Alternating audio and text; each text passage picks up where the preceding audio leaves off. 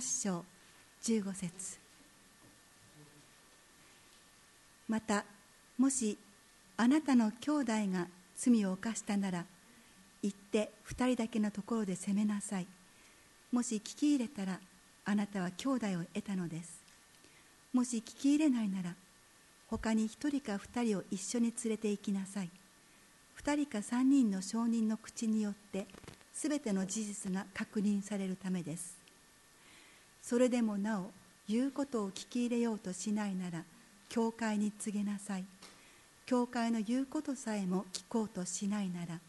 彼を違法人か酒税人のように扱いなさい。まことにあなた方に告げます。何でもあなた方が地上でつなぐならそれは天においてもつながれておりあなた方が地上で解くならそれは天においても解かれているのです。まことにあなた方にもう一度告げます。もしあなた方のうち2人がどんなことでも地上で心を一つにして祈るなら天におられる私の父はそれを叶えてくださいます。2人でも3人でも私の名において集まるところには私もその中にいるからです。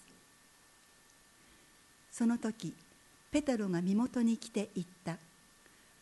主よ兄弟が私に対して罪を犯した場合何度まで許すべきでしょうか？7度まででしょうか？イエスは言われた。7度までなどと私は言いません。7度を70倍するまでと言います。このことから天の御国は地上の王に例えることができます。王はそのしもべたちと生産をしたいと思った。生産が始まるとまず1万タラントの借りのあるしもべが王のところに連れてこられた。しかし彼は返済することができなかったのでその主人は彼に自分も妻子も持ち物全部も売って返済するように命じた。それでこのしもべは主人の前にひれ伏して「どうかご猶予ください。そうすれば全部お払いいたします」と言った。しもべの主人はかわいそうに思って彼を許し借金を免除してやった。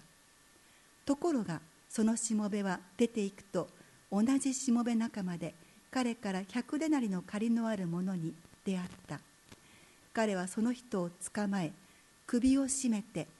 借金を返せと言った。彼の仲間はひれ伏してもう少し待ってくれ。そうしたら返すからと言って頼んだ。しかし彼は承知せず連れて行って借金を返すまで牢に投げ入れた。彼の仲間たちは事の成り行きを見て非常に悲しみ行ってその一部始終を主人に話した。そこで主人は彼を呼びつけて言った。悪いやつだ。お前があんなに頼んだからこそ借金全部を許してやったのだ。私がお前を憐れんでやったようにお前も仲間を憐れんでやるべきではないか。こうして主人は怒って借金を全部返すまで彼を極利に引き渡した。あなた方もそれぞれ心から兄弟を許さないなら天の私の父もあなた方にこのようになさるのです。イエスの皆により交わりの祝福と題しまして高橋先生が御言葉を取り次いでくださいます。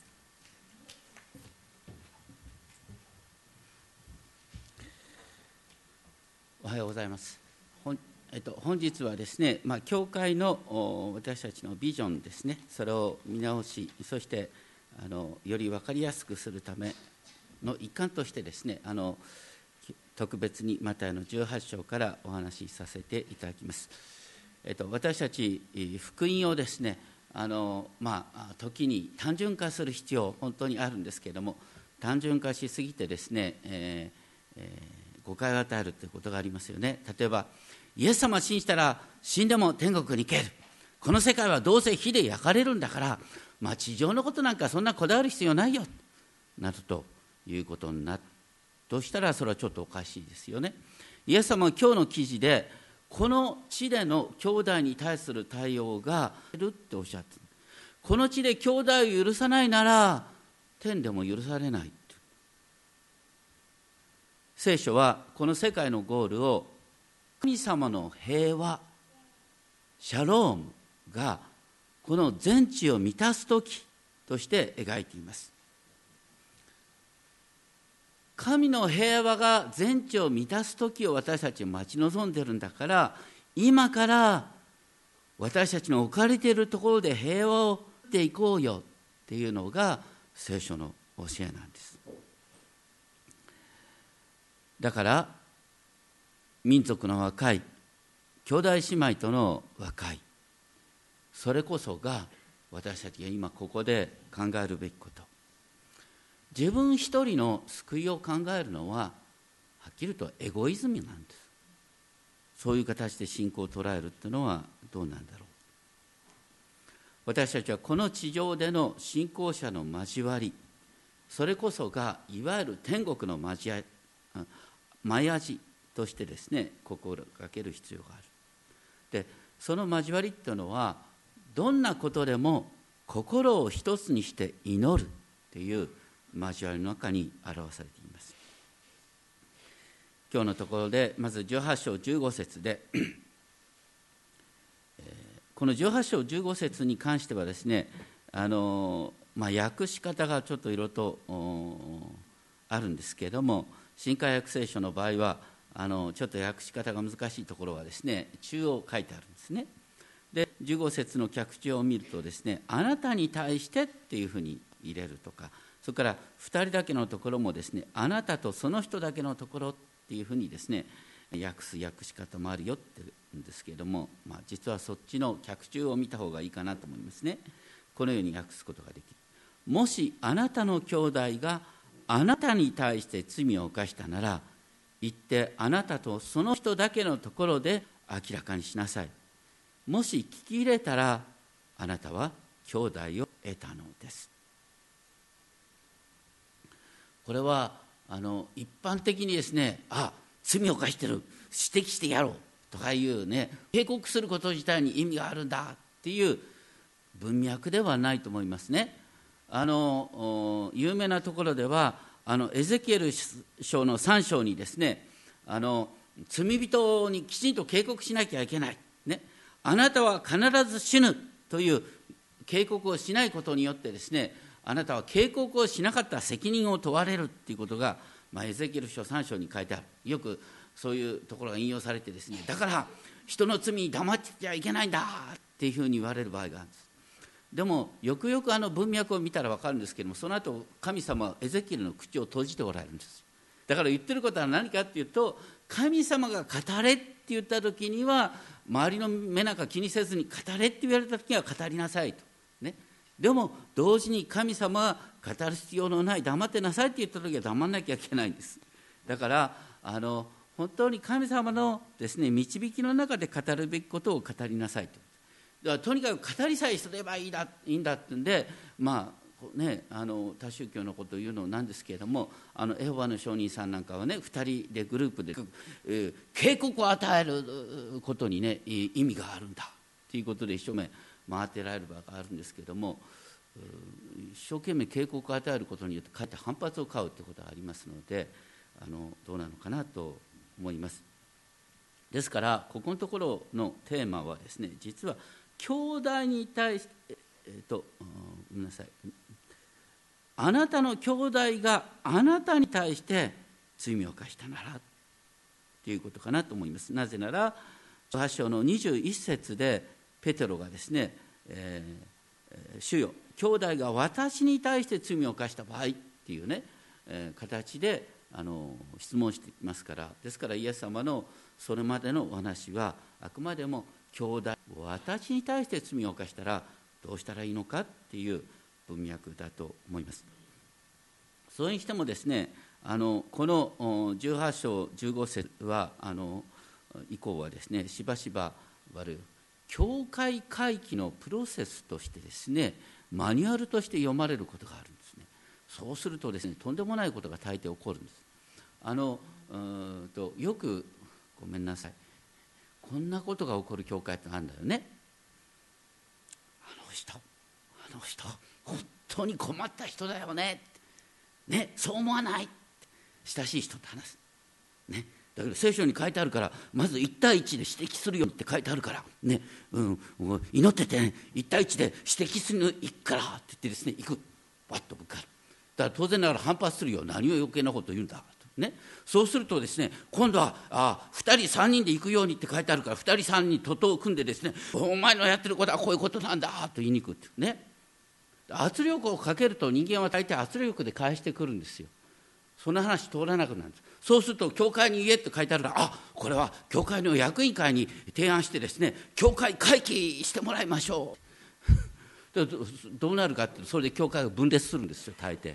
ですからこれを下手なマニュアルと呼ぶことに見ることによってですね教会をとんでもないことにするっていうことが残念ながらたまにあるんです。そういうことをここで言ってるんですか？そうじゃない、ね、ここに言ってることの中心は何かっていうと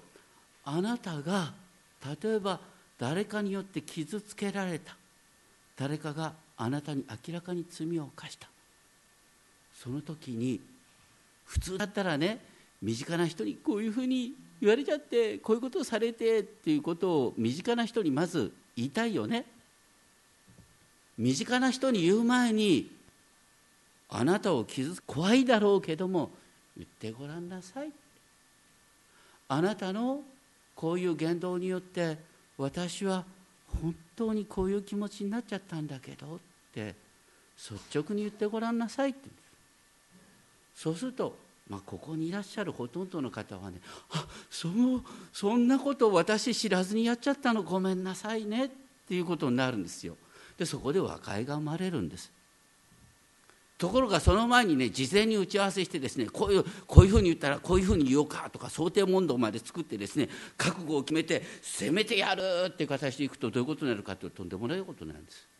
しばしばそういうことをクリスチャンやっちゃうんですよ。まず話しにくい人と真正面から話してこういうことなのよって話したら分かち合いができるんです。それが兄弟を得るっていうことだ。そればかりか。まあそれでもね話の通じない人っているんだよ。だからどうしたらいいかっていうとねその時2人3人徒党を組んで圧力をかけるって話じゃないそうじゃなくてねあなたの私が感じていることは私だけの問題じゃなくて他の人もこう思うんじゃないかなっていうことを他の人も承認になってもらって、ね、より広い視野からやったことをね確認しようよっていうことなんです。でそういうそういうたら普通の人はあああなただけの問題じゃなくて他の人もそういうんだったらそうなのかなっていうことになるそれでも聞かなかったら教会に言えっていうのはですね教会っていうのは何か組織の話をしてるかそうじゃないんですよ。交わりの話してるんですよ。そういう人を人とも思わない人がね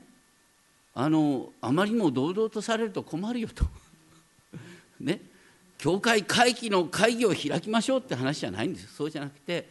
みんなの問題にしましょうってことなんです。なぜならがん細胞はほっとくとどんどんどん広がると。だからあの何よりもあの私たちはそのことを交わりの中で、えー、ですね、えー、大切に扱っていきましょうということなんですね。とにかくここで言ってることの一番大切なこと。それはあなたが誰かによって傷つけられたとしたら他の人に話す前に直接に本人に話せよってことなんです。それが中心なんです。決して23人で圧力をかけて人を屈服させようなんてのはとんでもない話ですね。大体この文脈は何かっていうとその前に何が書いてあるかっていうと羊がね1匹100匹の羊がいて1匹が迷子になった。その時は99匹置いといて1匹を探しなさいってこと。しばしば教会が間違っちゃうのは教会の清さを守らなければあの一人のせいで教会がダメになるのは許せないって話でやっちゃうってことがある。そういう用い方をしちゃいけないねっていうことが本当に私はここのところから示されることかなと思います。でその上で18節の御言葉ですけど誠にあなた方に告げます。何でもあなた方が地上でつなぐならそれは天においてもつながれておりあなた方が地上で解くならそれは天においても解かれている。このあの地上でつなぐとか解くっていう意味は非常にこう理解しにくいことですけれどもこれは、ね、今までの文脈からすると明らかなことだね。それは要するにあの交わりを、ね、キリストにある交わりを軽視する人、ね、それをどうでもいいっていう人は酒税人か罪人のように扱えだから距離を置けっていうことですね明確な。でそれとの絡みであなたがその人をつなぐならっていうことはつなぐっていう言葉の中心的な意味は結びつけるっていうこと。その人をまだ本当にですね交わりの中で癒されていくんだよなっていうことでその人をなお結びつけるなら、ね、地上の教会に結びつけられてる人は天の、ね、交わりにも結びついてるんだってことなんです。でも地上においてあなたが絶縁するならその人がキリストの教会から絶縁されるならその人は天においても絶縁されることになるんだよっていうことを言ってるんです。だから私たち教会が互いのことをね本当に受け入れている時には神様から受け入れられる。しかしその人が教会から拒絶されると拒絶される。これはあの現実的にですねやっぱり人は誰一人一人で天国に行く人はいないんです。交わりの中でいわゆる天国に行くんです。まああのよくここからですね、まあ、言われることがあります。教会の外に救いはない。ただこれもねあのよく誤解されるんですけど昔カトリック教会ね教会の外に救いはないということを言ってですねあの神聖ローマ皇帝に向かってですねあの教皇の前にひざまずかないと お前は天国に行けないぞって脅されてですね神聖ローマ皇帝があのカノッサの屈辱とか言ってですねあの教皇の前にですねひざまずいたなんて歴史の話がありますけれどもあのそういう話ではないんだよね。ここに言ってることはやっぱりこの地上の私たちのクリスチャンの交わりと天井の交わりは実は密接に結びついてるんだよっていうことを何よりもここで言おうとしてるんです。ですから私たちはですねそう簡単にですねその交わりからあこの人困った人だななんて言ってですね排除するなんてことはできないんだよってことを言ってるんですね。でこのですね、えー、18節の言葉ですけれども、えーと、これは2回目なんですね。マタイの16章19節。あのいわゆるペテロの信仰告白の後でですねあのイエス様がペテロに向かってマタイ16章19節でこうおっしゃった「私はペテロよあなたに天の御国の鍵をあげます」って言って天の御国の鍵をあげるって言った後にですねあなたが地上で、えー、ね、つなぐなら天においてもつながれ地上で解くならそれは天においても解かれるっていうですね話に持っていく。だからいやこれは天国の鍵の話をしてるんだって。言って、まあ、天国の鍵としてですねカトリック教会では大切にされるのは洗礼ミサ国会の儀式なんていうことになってきますけれどもこれもそういうことじゃないよなと。この文脈からすると明らかにそういうことじゃなくて私たちがクリスチャンの交わりの中で受け入れてる人はそれは天井においても受け入れられてる。私たちがその人を排除すると天井でも排除されるんだよっていうこう連続性を語ってるに過ぎないと思います。で私たちがですね あの、こう救われるっていうことをねどんなふうに考えてるか、まあ、よく福音的な教会の中でねあの改心した人に向かって「あなたは救われました。もう天国保証されました。もう大丈夫です」ね、でも周りの人は今地獄にまっしぐらに向かっています、ね、地獄に落ちる人を一人でも救うためあなたはこれから生きるんです。それがあなたの使命です。と言ってね。まああ確かにあのそれは間違ってはいません。間違ってはいないんだけどもあのなかなかね伝道も大変なんでね結構ねあの皆さんただでさえ忙しいのにさあの教会でね「いやこれは伝道のためです本当に滅びに行く人を一人も救うためです」って誰もね言えないんだよあの反発いやそんな私は忙しいんですって言えなくなるんだよ。そのうちにですね伝道伝道で一生懸命になってですねあのだんだんだん疲れてきてですね何やってんのかななんて思っちゃってですね もうちょっといい加減疲れたよって言ってね。結局教会って自己増殖目指してるだけだよね。ね。みんなが人数増えればいい、ね、献金も増える。そればっかり実は考えたんだ。ね、私はその中で将棋の駒のようにされてるんじゃないかって疑問を持ち出して、ね、教会から去っていくって人がいるんだ。それってちょっとおかしい。ね、ここで言ってることの中心は地上の交わりと天上の交わりは表裏一体なんですよ。だから私たちはどんなに伝道が大切だとしても、ね、この教会を伝道組織にしちゃいけないんですよ。あくまでも私たち愛の交わりなんです。愛の交わりの中に人々を招き入れるんです。ですから私たちのこの教会のビジョンのね一番冒頭に書いてあるのはキリストの愛に安らぎ癒され成長するってこと。まず私たち自身がキリストの愛に安らぎ癒される。福音を味わい過去のさまざまな傷をですねこのキリストにあって癒されてそして人間関係の傷がキリストにあって癒されてそして私たちが共に成長していくっていうこのプロセスを忘れちゃいけないっていうことですね。ヨハネの手紙4章20節でこういうこと書いてある。目に見える兄弟を愛していない者に目に見えない神を愛することはできない。信仰の友を愛するっていうことと目に見えない神を愛するってことは表裏一体なんだっていうことなんです。イエス様がおっしゃった最も、ね、効果的な伝道は何かっていうともしあなた方の互いの間に愛があるならあなた方が本当に愛して合ってるなら黙ってても周りの人々があなたの交わりに吸い寄せられてくるよっていうことをイエス様おっしゃった。もし互いの間に愛があるならそれによってあなた方が私の弟子であることを全ての人が認めるのです。互いの間に愛があることによってその愛の交わりの中に人々が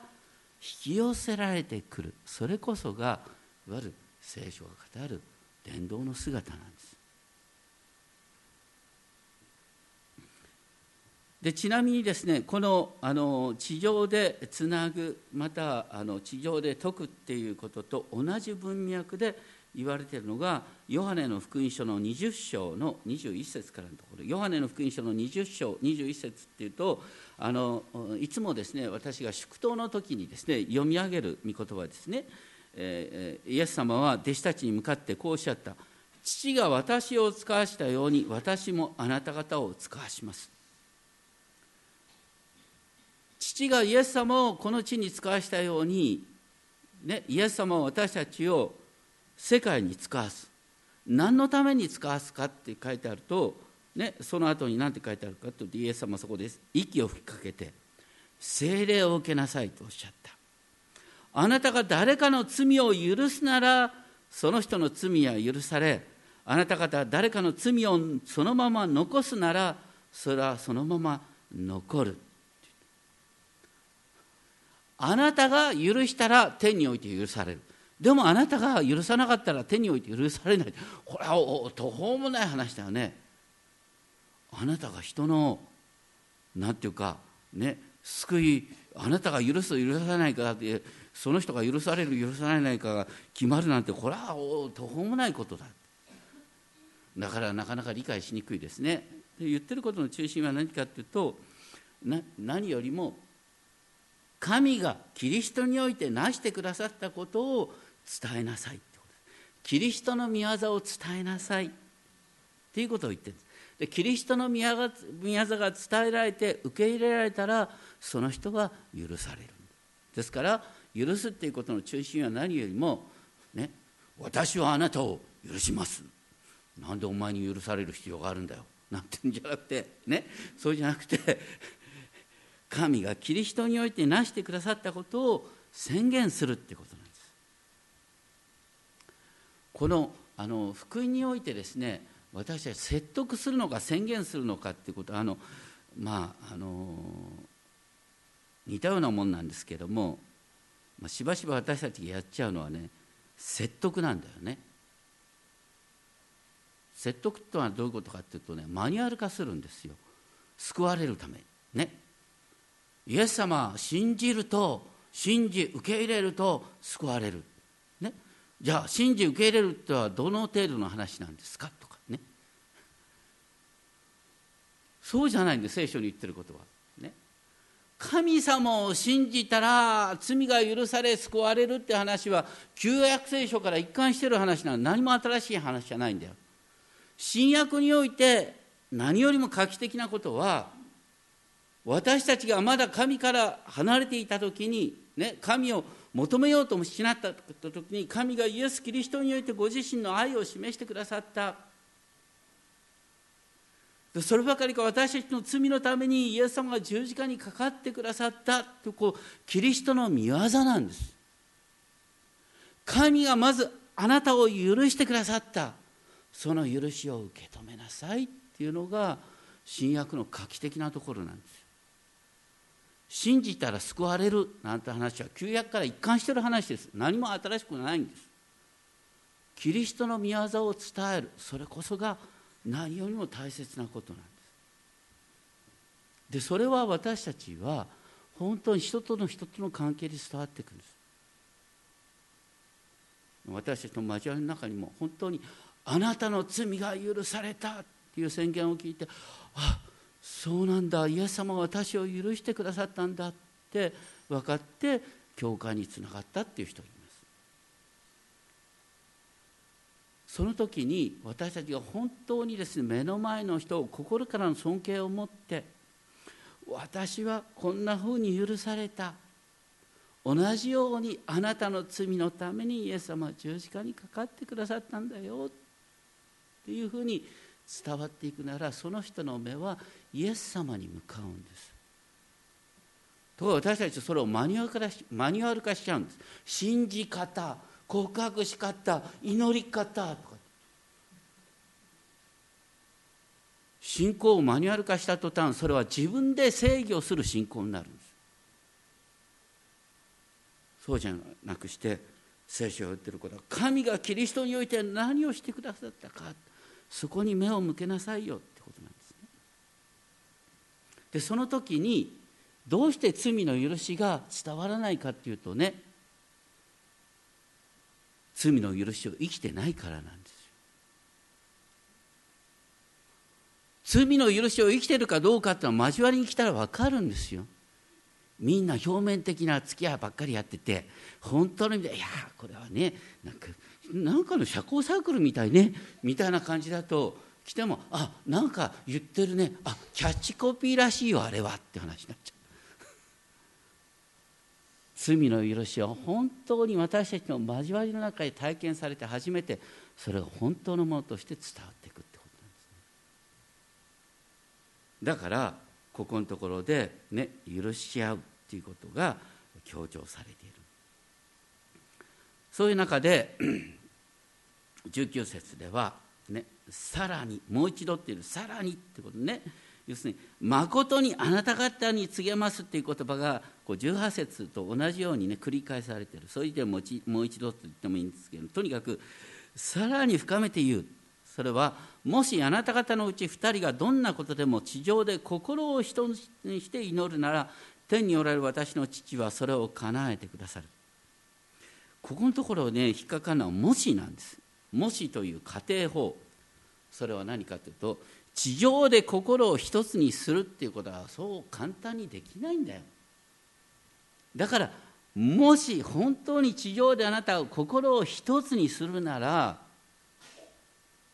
その願いは叶えられるんだよってそうすると祈る前に兄弟との和解がなされてるかっていうことが問われてるってことなんです。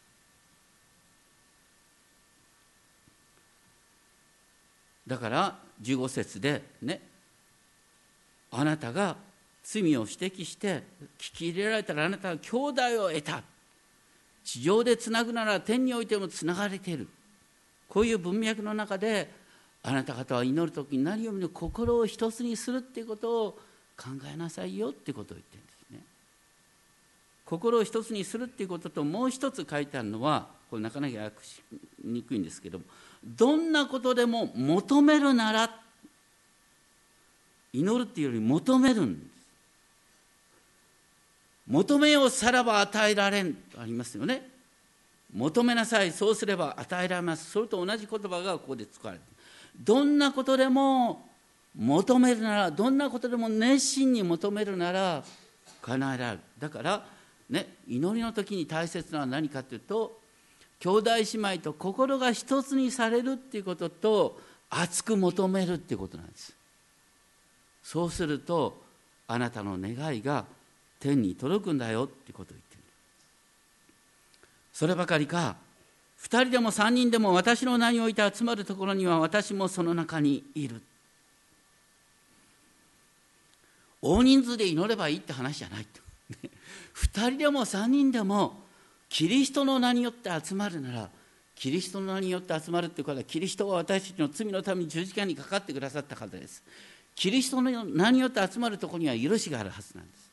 だからキリストの名によって集まるところにはね2人や3人でもそれは本当に世界を動かす祈りになるんだよっていうことを言ってるんです。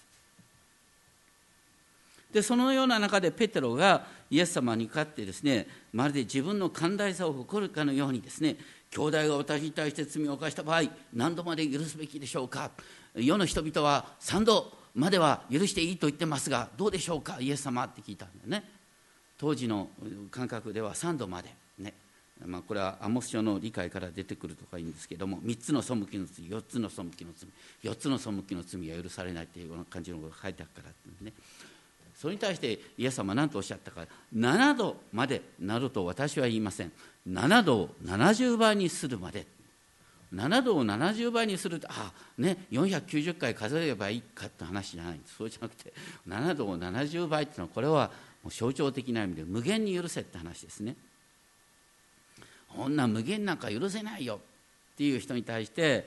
例えをイエス様は話された。天の御国それが地上の王に例えられる。王様は1万タラントの借りのあるしもべがどうかご猶予くださいと必死にすがった時にかわいそうに思って彼を許し借金を免除してやったところがそのしもべは同じしもべの中でまだ100デナリの借りのあるものに出会った時その人を捕まえ首を絞めて借金を返せと迫って返せないんだったら牢屋に入れてやると言って牢屋にぶち込んだ。それを聞いた王様はそのしもべを呼びつけていった。悪いやつだ。お前があんなに頼んだからこそ借金を全部許してやったんだ。私がお前を憐れんでってようにお前も仲間を憐れんべきではないか。と言って仲間を憐れまなかった者が投獄されたって話。その上でイエス様がおっしゃった言葉。ね18章の最後。あなた方もそれぞれ心から兄弟を許さないなら天の私の父もあなた方にこのようになさる。神から許された者は兄弟を許して当然だ。でそこのとこでね、えー、ここで大切なのはお金の価値なんですね、えー、このお金の価値知らないとねイエス様の例えの意味がよう分かんないんです。王が免除した借金の金額はいくらぐらいだと思いますか？こうなかなか計算は難しいんですが1万タラントって書いてあるけども1タラントっていうのは6000でなり下に書いてありますが6000デナリ。1デナリっていうのは当時の労働者の1日分の給与なんです。だから1タラントっていうのはですね1年間の労働日数を300日として計算するとですね1タラントってのは20年分の給与なんです。1万タラントっていうとそうすると20万年分の給与だよ。20万年分の給与。20万年分の給与なんてこう感覚わかんないよな。まあこう、うん、仮にね、えー、1日の給与を5000円と計算すると、ね、昔の話だから5000円と計算するとですねこの1万タラントっていうのはですねあの10億円に相当するんだよ。100デナリっていうのはですねこれは50日分の労賃ですあ100日分の給与ですね。そうすると5000円で計算すると50万円ですいや50万円の借金なんかそんな許せるほど私はお金持ちじゃないんですけどってほとんどの人かもしれませんけどもね。でもまああのあれだよ。10億円と比べたら50万円なんてゴミみたいなもんだよな。だから問われてるのはあなたのね借財が10億円あるって本当に分かってるのかって話だ。いやそんな私は借金なんかした思いないんですけども。そこのところでちょっと考えてほしいんだよね。あのこの借金っていうことなんですけどこ負い目なんですね。こう日本にいるとあの水と空気と安全はただだと思ってんだ。中国に行ってごらんなさいよ。水と空気はただなのか。大変だよ。北京なんかに住むと。ねあんまりこういうこと言っちゃなんですけども。安全はただなんですか？危ないところいくらでもあるんだよ。私たちはこの日本に住むっていうことでどれだけの恩恵を受けてるか本当に分かってんのかってこと。それからこれもね聖書の世界の中で私たち誤解してしまうんですけれども聖書の世界にヨベルの年とかいうのがありますね。50年に一度ですね借金もですねそれまでの貯金もですねチャラになっちゃうってねあの元の土地に戻るって。だから聖書が大切にしてることはですね遺産相続当たり前じゃないって話なんですよ。ね。あくまでも神が与えてくださっているものを神が与えてくださったように受け継ぐのはいいんだけども貧富の格差を次の世代に受け継がせるっていうのはあってはならない話なの本来は。たまたま生まれが良かったからといってですね生活に困らない一方で生まれが悪かったから生活に困るっていうことは本来あってはならないんです。それを直そうとするのが立法だったんです。だとしたらね私は生活に困らないっていうのはあくまでももらったものなんです。とか私たちどっかでですねいや私はねこういう生まれ育ちなんです。下々と違うんです。何を言ってやがんだい。そういうやつが ごめんなさい。ね。神様から手厳しくですね問われる責任を。だからね。私たちはこう生まれた時から本当に借金の塊なんだよ。お金で計算したらいくらになるかって言うんですよ。それをね全部自分の既得権威かのように思ってですね周りの人からちょっとですね嫌なことをされたぐらいです。キーッとなってですね。あなたは自分が受けてる恵み分かってんのかよって話なんです。私たちはあのこの主の祈りでねこの主の祈りをねちょっと誤解されてんだよな、まあ、この文豪帳でですねちょっと問題なのは我らに罪を犯す者を我らが許すごとく我らの罪をも許したまえと。これはちょっと訳しすぎなんですね。もともとの、ね、言葉ではあのマタイの6章に主の祈りが出てますけれども「負い目」って書いてあるん私の借金があのね言ってることはね神様借金許してよってことね。借金棒引きにしてよ。私の負い目をお許しください。これが主の意の中心なんです。借金チャラにして。借金チャラにしてって言った途端ですねあ10億円の借金チャラにされた。じゃああの50万円ぐらい許してやろうかって。それが私は許しますって話なんです。言ってることはね罪よりも借金の話なんです。で借金にするとよくわかるっていうのはどういうことかっていうとね私たちは人からねあの傷つけられたことは許す許すと言ってもいつまでも記憶するってありますでしょ？借金の話にするとよくわかるよ。借金はチャラにしたらもうそれで生産済みなんですよ。借金ってそういうもんでしょ？生産済みなんですよ。気持ちついていくついていかない関係ないんだよ。だから許すってことはそういうことなんだ。借金をチャラにされたってことなんだ。だからあなたも借金チャラにしろって話。罪の許しは何よりも借金として描かれているってこと。はすごいことですね。だからね許しっていうのは宣言なんですよ。私は許しましたってことはねあの借金証書を持ってもう借金チャラにしました。ね。この借金証書はなくなりましたっていうことなんです。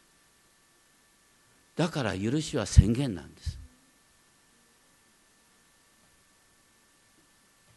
でそういう中でですね 心を一つにして祈ることによって私たちは福音を伝えていくことができるということをちょっと考えてみたいんですけれどもあの以前ですね末期がんの方のお見舞いをさせていただいたことがあるんですね。その方はあの新興宗教を転々とした挙句ですね結局がんになった時にあなたの信心が足りないからこのような病になったなんて言われてますます傷ついてしまったんですけれどもあのその方の、ね、友人のですねクリスチャンからいろいろと事情を聞いてですねその友人の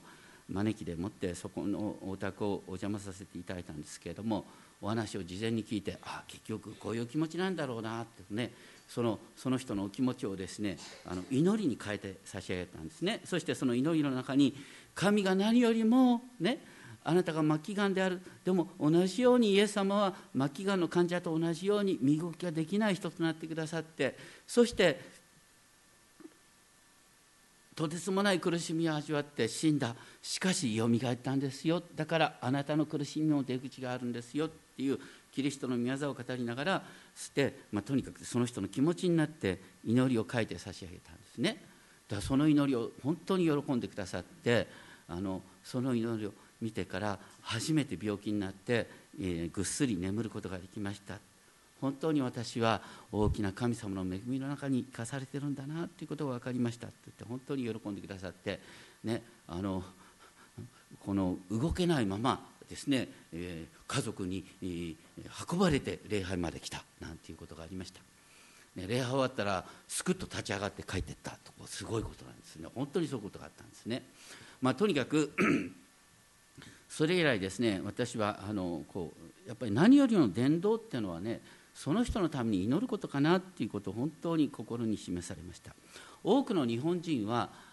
伝統に何を警戒心抱くかっていうね周りの人大抵言うでしょ。宗教に入るっていうんだ。宗教に入れようとすると拒絶を招くんです。でもね多くの日本人誰でもね祈ってあげたいんだけどって言ったら「あいや、うん、あなたの祈りもねいや他の人の祈りもいいですけどああなたも祈ってくれるんだったら歓迎します」って話なんです。祈りを拒絶する人は大抵いないんですよ。だから伝道っていうのは何かっていうと祈ることなんです、えっと、先日ですねあの ある姉妹のお父様が天に召された。その方はですねその姉妹は数百年続いたお寺の家系で初めてですねそのお寺の家系からクリスチャンだった方なんですけどもあのお父様はですね実は あの本来だったらそのお兄さんが戦死したためにお寺の跡継ぎになるはずだった人だったんですね。でも自分は先生になりたい教師になりたいということでお寺の跡継ぎを拒絶してしまった。代わりにですね嫌がる甥い子がですねあのお寺の跡継ぎにならざるを得なかったっていうんで、まあ、とにかくですね負い目があるからなかなか収支替えなんてね娘の勧めでもできないってどうしようってねその方から僕は相談を受けてですねこう申し上げたんですけれどもあの、ね、収支替えなんていうんじゃなくてとにかく今お父様は今弱くなってるでしょでいろんな不安を持ってるでしょ。そのお父様の気持ちになって祈って差し上げなさいって申し上げました。じゃそれ以来彼女はですねお父様に向かってねね、えー、私の神様に向かってお祈りするんだけどもねその気持ちがあぴったりときたら「アーメン」って言ってねって言ってね。でとにかくですねあのその本来お寺の後継ぎになるはずだったね、うん、お父さんのためにですねとにかくこうお祈りしていく、ね、お父さんの気持ちになってお祈りお父さんの気持ちになってお祈りする時にあイエス様は私たちの罪のために十字架にかかって3日目によみがえってくださって、ね、そういうイエス様の救いを入れてとにかくあのイエス様が、ね、お父様のことを愛しておられるんだよっていうふうにですね毎回そういうふうに祈ってくる。そのうちにですねお父様がだんだんだんだんその祈りに心を合わせて本当に真心から「アーメン」って言うようになっていったんです。で息をですね引き取る時に本当にこれは何とも説明する必要がないんですけど彼女は本当にですねあ明らかにイエス様が迎えに来てくださったんだなっていうような感じのサインを示しながらそして本当に平安のうちに召されていったっていうんです。皆さんねあの病人に向かってね決心を迫るとかなり危ないですよね。よく言われますね。新興宗教が病気になった途端来て決心を迫ったとか言ってね。必要なのは祈ることなんです。クリスチャンになるってどういうことなんですか？クリスチャン生活ってどういうことなんですか？クリスチャン生活って単純ですよ。イエス様の皆によってイエス様のお父様に向かってお父様ってお祈りするってことです。クリスチャンとはお祈りする人なんですよ。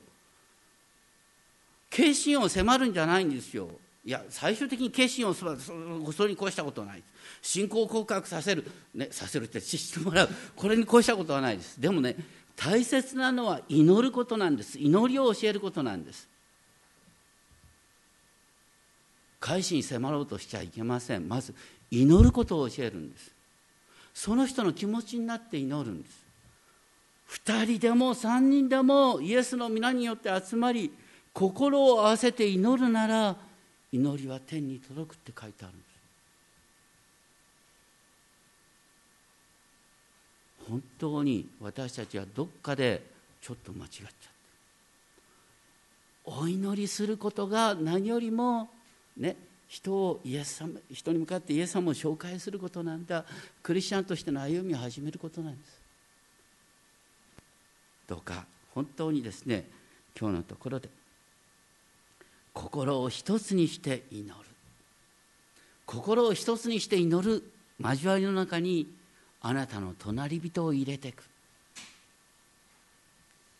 それこそが私たちの教会の命なんだ。どんなことでも心を一つにして熱心に祈るならそれは天に届くんだ。私たちが心を合わせて祈るっていうことは世界を変えていくことなんだっていうことを覚えたいと思います。お祈りしましょう。天皇お父様心を合わせて熱心に願う。